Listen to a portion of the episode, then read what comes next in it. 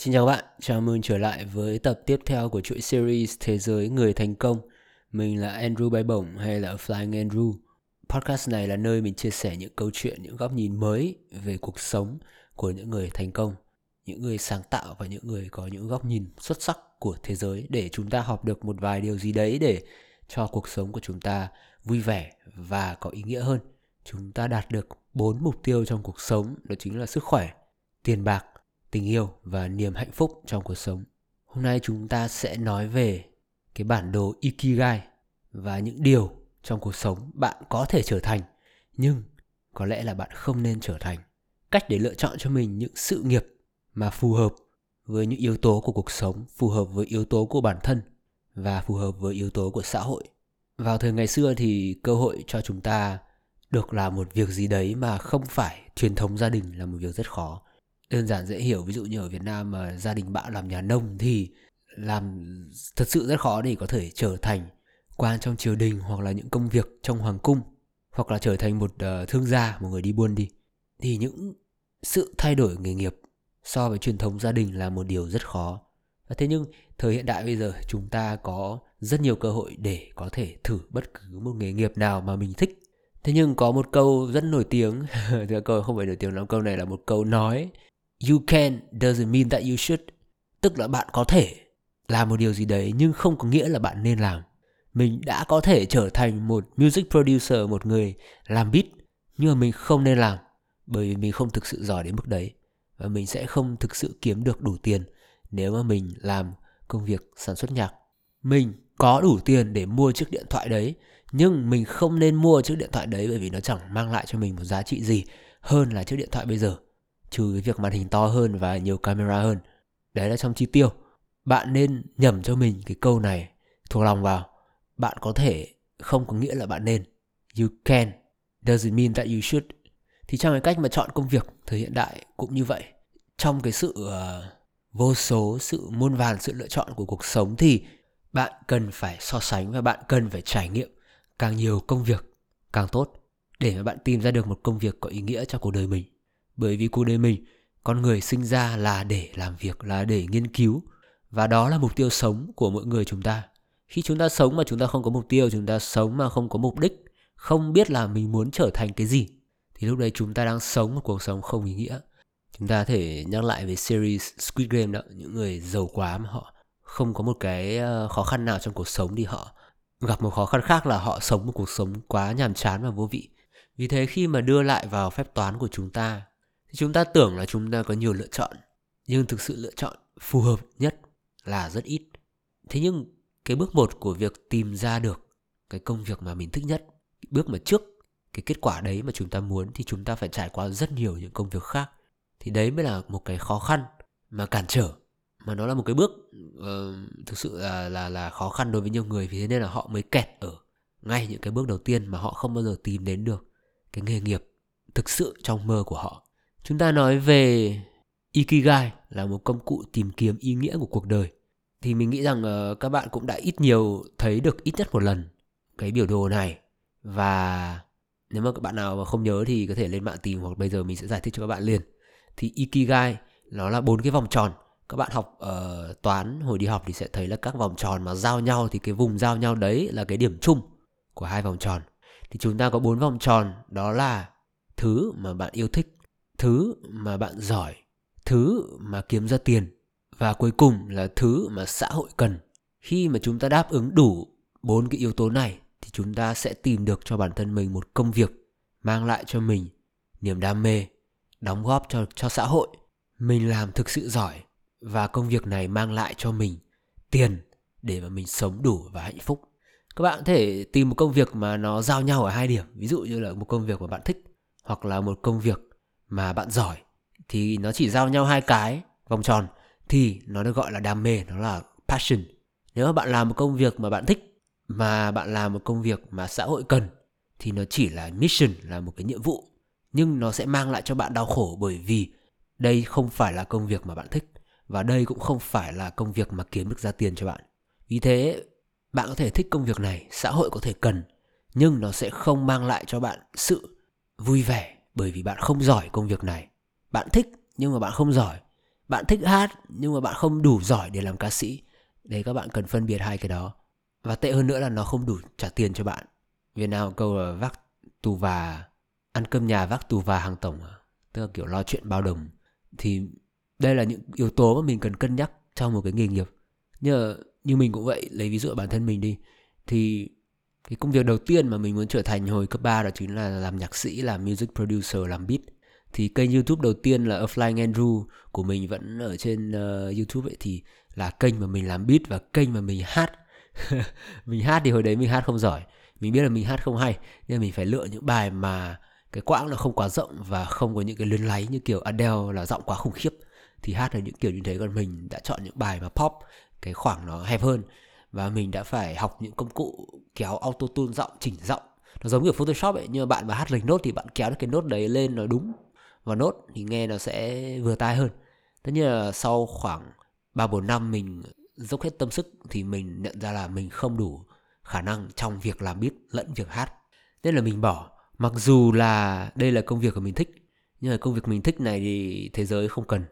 Ờ, mình không giỏi và còn không mang lại gì tiền gì cho mình thế nên đấy là cái ước mơ đầu tiên của mình trong uh, cuộc sống thời trẻ trâu của mình. Sau đấy mình đi làm nhà hàng và mình nghĩ rằng là công việc này kiếm được cho mình tiền. Nhưng mà công việc này thì thực sự là không mang lại cho mình niềm vui. Và công việc này không phải là công việc mà mình giỏi. Thế nên là mình cũng đã bỏ qua và mình đã thử sang một công việc tiếp theo đó chính là làm uh, building manager tức là làm quản lý hoạt động sự kiện ở cái tòa nhà văn hóa là là tòa nhà này thì các học sinh được đến book lịch để tổ chức các hoạt động nhóm này xong rồi uh, các hoạt động uh, các cái event hội thảo meeting của trường là hay tổ chức ở những tòa nhà này ấy, thì vị trí này khá là xịn sò bởi vì lương là cao hơn công việc bồi bàn của mình rồi. Cao hơn tương đối cũng phải cao hơn gấp rưỡi. Thì mình làm một thời gian thấy tiền ok mình ừ, có một cuộc sống ổn so với cái công việc rửa bát và cái lương nó thực sự là ổn hơn rất nhiều và cái cái khối lượng công việc nó không căng thẳng như là rửa bát mình có thời gian để ngồi xuống kiểu ngồi xem sự kiện và thưa đấy là một phần của công việc. Mình có thời gian thư giãn hơn chứ như mà phục vụ nhà hàng thì phải chạy full full giờ xong rồi rửa bát là phải uh, rửa rửa bát mấy tiếng trong cái phòng ấy. Nói chung là rất là nặng nhọc vất vả. Nhưng mình cũng cảm không cảm thấy vui vì đây là công việc mà mình mình không thích. Mình làm tốt công việc này mình làm quản lý tòa nhà rất là tốt.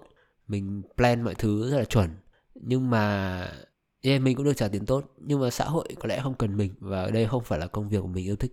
Thì đó và tiếp theo mình chuyển sang công việc là làm media cho trường. Làm media ở đây là đi quay sự phim sự kiện cho trường. Và mình bắt đầu cảm thấy là công việc này mình không thích lắm. Tất nhiên là mình thích hơn những công việc kia bởi vì lương cũng cao hơn thời gian cũng thoải mái. Mình kiểu mình cứ tự điền giờ trên hệ thống là mình làm từ giờ nào đến giờ nào khá là thoải mái mình cũng nhận ra là công việc làm video thì mình cũng thích hơn rất nhiều là so với công việc làm nhạc bởi vì mình nhìn thích nhìn cái sản phẩm của mình hơn là mình thích nghe.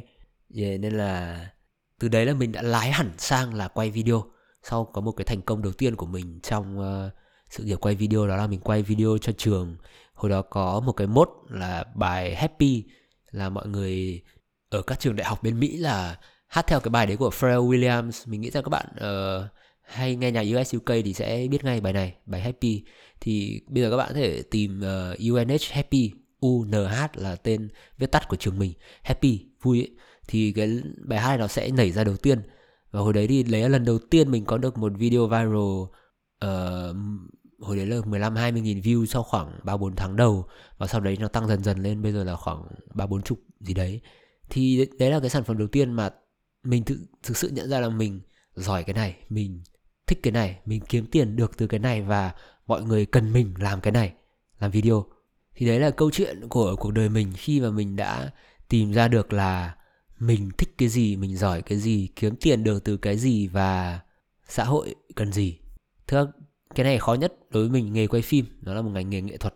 Ờ, cái khó nhất của những nghệ sĩ luôn là, là làm thế nào để kiếm đủ tiền. Thì sau đấy mình đã học thêm về business, về marketing, về kinh doanh quản trị và và phát triển thương hiệu vân vân. Và quan trọng nhất là mình đã trau dồi thêm cái kỹ năng của mình để cạnh tranh được trong thế giới uh, thế giới của những người mà đi học ngành phim. Bởi vì trong ngành phim là mình không học ngành phim và mình nhảy kiểu đang mình học marketing. Uh, học master bên pháp là mình cũng học marketing. Mình rất muốn đi học một trường phim nhưng mà thực sự trường phim rất là đắt và mình uh, và trường trường phim không có học bổng hai trường ở pháp và mỹ mình đều học đều có học bổng và bố mẹ mình nói chung là không phải giàu nên là mình cũng không muốn tiêu tiền của bố mẹ và cái việc học của mình. Thế nên là mình quyết định là tự học trên youtube và mình đi học marketing thôi bởi vì có học bổng tội gì không đi. Tiền miễn phí. Thì đấy là câu chuyện của đời mình. Mình sang pháp uh, mình bắt đầu quay phim từ hồi ở mỹ nhưng mà lúc sang pháp thì mình bắt đầu quay nhiều hơn. Và lúc mà về Việt Nam ấy có một đợt năm mà mình tất hầu như tất cả các shop quần áo ở Hà Nội từ tầm uh, trung bình lớn cho đến thấp hơn là mình đã quay những cái video quảng cáo những shop đấy rồi. Mặc dù hồi đấy công việc rất là chán bởi vì một cái buổi như thế là một người mẫu đứng trong một cái góc tường và họ mặc phải đến 10 cho đến 15 cái bộ váy. Ờ, và nói chung là đấy là công việc mà mình trả tiền được cho mình nhưng mà mình thực sự thấy rất là chán sau khi mà làm. Một tháng phải làm ờ, mình phải làm đến 10 cho đến 12 cái video đấy nhưng mà rất mệt nhưng mà đợt đấy mình cũng đang bắt đầu cái startup nanobook này, nên là kiếm được tiền thì phải kiếm thôi. Đấy là câu chuyện của những người ờ, làm startup khởi nghiệp bằng đồng tiền của mình như thế. Thì câu chuyện nó khó khăn nhưng mà đây là công việc mình thích, đây là công việc mình giỏi và công việc này mang lại tiền cho mình. Thế nên là mình làm. Và mình nghĩ rằng các bạn nên nên thử cho mình thật nhiều công việc. Còn trẻ hãy nhảy việc thật nhiều để mà bạn biết rằng là bạn thực sự bạn giỏi cái gì, thực sự bạn thích cái gì bởi vì bạn không muốn về già bạn hối hận là ôi ước gì ngày đấy tao bỏ việc công ty này. Ông sếp đấy thật là hãm uh, kiểu nhân viên mọi người làm trong công ty này thật là kiểu toxic thật độc hại. Bạn không muốn những cái bạn không muốn những cái ờ, sự hối hận như thế bởi vì sự hối hận là cái cảm giác tồi tệ nhất của con người. Vì thế nên là mình nghĩ rằng bạn nên thử còn trẻ nên thử. Thử mới biết bởi vì trong cuộc sống hẹn hò uh, khóa hẹn hò và nói chung trong cuộc sống mình cũng gặp mọi người và thực ra là những chị gái hay mình hay hay hỏi mình là nào để tìm được. Gọi là một người bạn trai tử tế thì chỉ có một cách duy nhất, đó là phải gặp nhiều người. Khi mà cái bạn gặp nhiều người thì cái số lượng data gọi là đầu vào của bạn nó nhiều thì bạn mới có quyền lựa chọn chứ, đúng không? Nếu mà bạn suốt ngày nhà, bạn chẳng gặp ai trên mạng, công việc của bạn lại còn suốt ngày gặp trong công ty thì chắc chắn là bạn sẽ không gặp được ai rồi. Và bạn sẽ bám lấy cái mối đầu tiên và bạn thấy rằng ổn. Nhưng thực sự cái mối đấy nó sẽ không ổn bởi vì đó chỉ là một cái sự tiện lợi của bạn mà thôi. Giống kiểu như là kiểu tự nhiên có hàng xóm hơi xinh xắn một tí thế là yêu. Trong khi thực sự mình không đam mê cô gái ấy đến mức đấy thì đấy là một cái gọi là vấn đề mà nhiều người mắc phải. Trong khi thực sự cái giải pháp đơn giản chỉ là đi gặp nhiều người hơn. Đấy là một cái bước quan trọng hơn. Tất nhiên là trong giao tiếp hẹn hò thì cần có những cái kỹ năng về uh, về về nói chuyện về hiểu tâm lý đối phương bên kia có rất nhiều thứ nữa, nhưng mà cái điểm quan trọng đầu tiên là bạn phải gặp nhiều người đã. Nếu công việc của bạn mà không cho phép bạn gặp nhiều người thì bạn phải tìm cách để mà gặp nhiều người hơn. Ở những sự kiện, ở những buổi hội thảo, bạn phải đăng ký tham gia cái này, cái kia để mà gặp người ta chứ. Kiểu chồng tương lai của bạn chắc chắn là không tự nhiên đến gõ cửa. Xong rồi, kiểu như phim Hàn Quốc là hai người đụng nhau ngoài đường đâu. Mình nghĩ rằng cái tỷ lệ phần trăm nó rất là thấp mà bạn đặt cược cuộc đời bạn vào một cái tỷ lệ như phim Hàn Quốc thì mình nghĩ rằng là đến già bạn sẽ hối hận đấy. Nên là cho những ai mà chưa tìm được một công việc ưng ý hoặc là một người bạn bạn đời tâm đầu ý hợp thì à, lời khuyên của mình đầu tiên luôn đó là gặp thật nhiều người. Mình thì đấy kinh nghiệm của mình là đi chơi nhiều học căng chơi giỏi. Đấy là khẩu hiệu của team uh, team Andrew.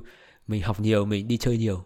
Thì mình gặp rất nhiều người và mình đi chơi với rất nhiều bạn nữ và mình biết rằng là mình thực sự thích kiểu con gái như thế nào bởi vì nhiều thanh niên nhiều khi cưới vợ về vì tiện kiểu kiểu tiện ấy. Kiểu như mình thấy nhiều bạn Việt Nam kiểu cưới vợ chẳng qua là vì có vợ nấu ăn cho có vợ chăm sóc nhà cửa đó để thấy tiện. Giống như kiểu là bình thường ở nhà mẹ hay dọn nhà dọn cửa nấu ăn cho chăm sóc cho thì uh, thấy bạn nữ này cũng làm được ok cưới về vì tiện. Nhưng mà sau đấy thì khi mà cưới về lâu rồi mà nhận ra là mình không thích người kia thực sự đến thế thì lúc đấy là uh, gia đình không hạnh phúc nữa. Bởi vì lúc đấy sự đam mê ở con người nó là ở một cái vấn đề ở một cái tầm khác rồi. Và cái lỗi ở đây là ngay từ đầu là cả hai bên đều đã hơi mù quáng và nói chung là bị những cái hình tượng những cái ảo tưởng lớn quá nó che mất những cái khuyết điểm và những cái trục trặc mà ngay từ ban đầu đáng lẽ là không bao giờ nên làm. Có một điều các bạn cũng nên uh, lưu ý đó chính là con người luôn có những cái cognitive bias tức là những ngộ nhận về bản thân nhiều khi bạn nghĩ là bạn giỏi ở công việc này bởi vì bạn ở một cái khu vực mà chả ai giỏi công việc đấy thì bạn là người giỏi nhất. Ở Việt Nam có cái câu cái, cái, uh, thằng chột làm vua xứ mù à? Thì bạn là một thằng chột nhưng mà ở thế giới người mù thì bạn là vua bởi vì bạn có một mắt còn những người kia là không có mắt nào. Thì giống như các bạn làm ở công ở một công ty mà không ai biết edit video mà bạn là người duy nhất biết edit thì bạn lại thành người giỏi nhất ở công ty. Thế nhưng mà bạn bước ra biển lớn thì bạn chẳng là ai cả đây là một cái triệu chứng ờ, các bạn có thể thấy trong những cái cuộc thi uh, giọng hát vàng kiểu các cái cuộc thi giọng hát ấy, American Idol ở Mỹ nói chung nhiều ca drama hơn ở Việt Nam thì thỉnh thoảng có vài ca drama tức là những người này họ không biết hát nhưng mà họ nghĩ rằng họ hát hay. Lý do bởi vì sao? Bởi vì họ quá tự tin hoặc là bởi vì bố mẹ họ khen họ liên tục và họ thực sự nghĩ rằng họ hát hay. Đấy là một cái lỗi lầm lớn của của của xã hội. Và bản thân người đấy cũng không nhận ra bởi vì từ bé họ được tâng bốc, họ được khen như thế, được bao bọc. Mình đã này nghiên cứu rất nhiều cách về nuôi dạy trẻ con và cách nào nuôi dạy tốt nhất, bao bọc hay là không bao bọc. Thì đây là cả một cái chủ đề dài. Chắc là sẽ hẹn các bạn một tập vlog sau. Nhưng mà những đứa trẻ mà đi thi giọng hát mà nghĩ rằng mình hát hay nhưng thực sự hát không hay, đến lúc và và ban tổ chức cuộc thi thì luôn muốn drama, luôn muốn giật tít lên báo câu view. Thế nên là họ tiếp tục những người đó để mà đi thi để làm gì để câu view để nổi tiếng. Chứ một cuộc thi mà, thi giọng hát mà ai cũng 7 8 điểm, ok, trung bình, gọi là hay. Thi chả có gì, chả có gì là hay ở đây cả, bởi vì trường nhạc mình nói thật, các bạn vào trường nhạc thấy ai cũng hát hay hết. Nhưng mà nhạc sĩ nổi có mấy ai nổi không? Chắc chắn là không có nhiều ca sĩ bạn mình nghĩ rằng bạn không thể liệt kê đến được 20 ca sĩ đâu. Bởi vì trong khi một khóa trường nhạc là có kiểu vài trăm, vài nghìn học sinh mỗi năm có thể chục nghìn, mình cũng không rõ số lượng, nhưng mà số lượng ca sĩ mà nổi thì thực sự là không có nhiều. Và để làm một ca sĩ thì bạn phải có rất nhiều yếu tố, như những tập trước mình chia sẻ, bạn phải có ngoại hình, bạn phải có độ giải trí, gọi là sức hút nói chuyện. Chứ một giọng hát hay thì nó thật là những người học trường nhạc họ thể karaoke 10 trên 10 nhưng mà họ không thành ca sĩ nổi tiếng bởi vì họ không có ngoại hình, họ không có động lực, họ không có khả năng sáng tác yeah, hát thì họ hát được nhưng mà họ không có khả năng sáng tác. Họ không một cái tôi họ không một cái chất. Họ cất giọng hát lên thì chẳng ai biết là giọng họ khác gì so với giọng của 10 người đang hát karaoke ngoài kia. Cũng là hay cũng là chuẩn đúng nốt ngân nga kỹ thuật các thứ nhưng mà họ không có cái cái sự đặc biệt trong đấy. Thì họ không thể trở thành một ca sĩ được. Và biết mình biết ta luôn là một cái khẩu hiệu mà mình nghĩ cũng quan trọng trong cuộc sống. Bạn phải biết là bạn ở đâu trong cái nấc thang sự nghiệp của mình bạn có cạnh tranh được với những đối thủ ngoài kia không? Nếu mà bạn hiện tại như bây giờ, bạn cần gì để bạn cải thiện thêm? Thì đấy là cái mà mình luôn so sánh với những người khác. Nhiều người trẻ bây giờ dễ bị trầm cảm khi mà bị so sánh, nhưng mà hãy so sánh đúng cách. Mình không nghĩ rằng bị người khác so sánh là một cái đáng để mà buồn phiền. Tất nhiên là nghe bực mình, nhưng mà mình luôn biết rằng mình là ai, mình làm được những cái gì và người kia làm được những cái gì. Thế nên là khi mà đem lên bàn cân thì mình nghĩ rằng mình có những điểm khác và bạn cũng không nên so sánh bản thân bạn với những người khác. Bởi vì họ có những quá khứ, họ có những hoàn cảnh, gia đình mà bạn không biết thì họ sẽ có những điểm lợi hơn bạn. Nhưng họ cũng chắc chắn sẽ có những điểm không lợi như bạn. Bạn có chắc rằng họ có một tuổi thơ hạnh phúc? Hay bạn có chắc rằng những thành công của họ thực sự là thành công của họ? Hay là họ có phải trả một cái giá gì đó mà bạn không biết không? Thế nên là cái phương châm để mà so sánh, ở đây là chính là hãy so sánh với bản thân mình. Là một năm trước mày đang ở đâu? Một năm trước mày đang làm công việc gì? Một năm trước sự nghiệp của mày thế nào? Thì đấy mới là cái để so sánh. Mỗi ngày mình khá hơn được một phần trăm, thì sau một năm, bạn sẽ khá lên được 37 lần. Đây là cái phép toán mà rất nổi tiếng ở trong những bài toán về lãi suất kép, về cộng dồn của lãi suất và gọi là lãi suất tiết kiệm. Đó là lý do mà nhiều người không tiết kiệm tiền tích lũy và về già họ gặp khó khăn bởi vì ngày trẻ họ không tiết kiệm tiền. Tất nhiên là nếu mà nói một nếu mà nói về thế hệ trước thì có nhiều biến cố xã hội lịch sử đấy là những yếu tố rất khó để tránh khỏi. Nhưng mà các bạn trẻ bây giờ nên bắt đầu tiết kiệm tiền và gửi tiền tiết kiệm để mà khi các bạn về già cũng chả phải là 60 70 đâu, chỉ là tầm 35 40 là các bạn có một số tài sản rất lớn. Và nó nó là hiệu ứng uh, snowball, hiệu ứng kiểu các bạn xem lở tuyết không? Các bạn xem những cái bộ phim mà leo núi leo núi các bạn thấy là một cái hòn đá nhỏ nhỏ nó rớt xuống lăn lăn lăn lăn, lăn xuống núi thôi. Nó kích những hòn đá khác cuối cùng là sạt luôn một cái quả núi. Thì đấy là cái hiệu ứng dây chuyền nó sẽ như vậy. Khi mà cái vốn của bạn hàng tháng hàng tháng hàng tháng bạn cộng vào xong rồi cộng phần trăm xong rồi cộng dồn các kiểu vốn lẫn lãi cộng tiếp thêm phần trăm nữa thì sau 5 năm 10 năm nó thành một cái số tiền rất là khổng lồ và bạn nó, nó rất khổng lồ so với cái lương hàng tháng của bạn các bạn có thể xem trên youtube mình uh, đăng lên một cái video về chủ đề tài chính cá nhân mà mình nghĩ rằng thực sự quan trọng bởi vì mình nghĩ rằng các bạn trẻ đang tiết kiệm không đủ và gần như là không có tài khoản tiết kiệm. Và mình nghĩ rằng có lẽ là cũng bởi vì các bạn đang sống với bố mẹ và khi mà sống với bố mẹ thì chúng ta không phải lo lắng gì về cái khoản tiền tiết kiệm mình. Mình làm bao nhiêu mình tiêu bấy nhiêu.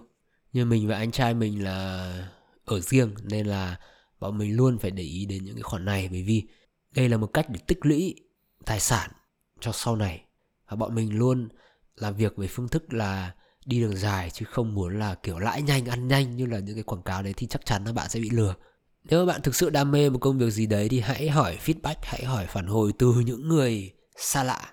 Hãy, nếu bạn làm phim mà hãy đăng lên youtube để mọi người đánh giá sản phẩm của bạn, hãy đăng lên những group để mọi người thực sự đánh giá sản phẩm của bạn và hãy so sánh sản phẩm của bạn với những người khác ở trong cùng một cái khoảng về kỹ thuật thì bạn sẽ biết rằng mình đang ở đâu và mình đang cần tiến lên như thế nào. Tầm khoảng 3 năm trước mình nghĩ là video của mình cũng đã đẹp lắm rồi. Nhưng bây giờ mình nhìn lại thì mình thấy có những cái điểm nhỏ nhỏ mình đã có thể cải thiện để mà sản phẩm đẹp hơn rất là nhiều. Thì ngày đấy mình không nhận ra bởi vì cái con mắt nghề nghiệp của mình nó không đến cái mức để nhận những cái tiểu tiết nhỏ như thế trong video. Nhưng mà bây giờ mình hoàn toàn có thể nhận ra và mình có thể cải thiện cho những cái sản phẩm sau này, bây giờ.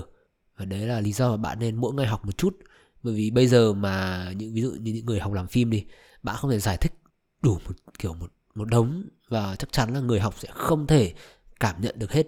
Bởi vì những cái này nó là kỹ năng nó là phản xạ và cần một thời gian để có thể làm quen. Yeah và thế nên là lời khuyên của các bạn trong uh, tập podcast này đó chính là nếu mà các bạn đang làm một công việc gì đấy mà các bạn chưa hẳn là hài lòng thì các bạn hãy thử những công việc khác những công việc các bạn thích.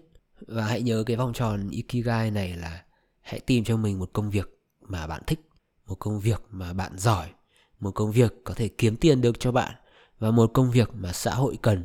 Đấy là những yếu tố của một công việc lý tưởng.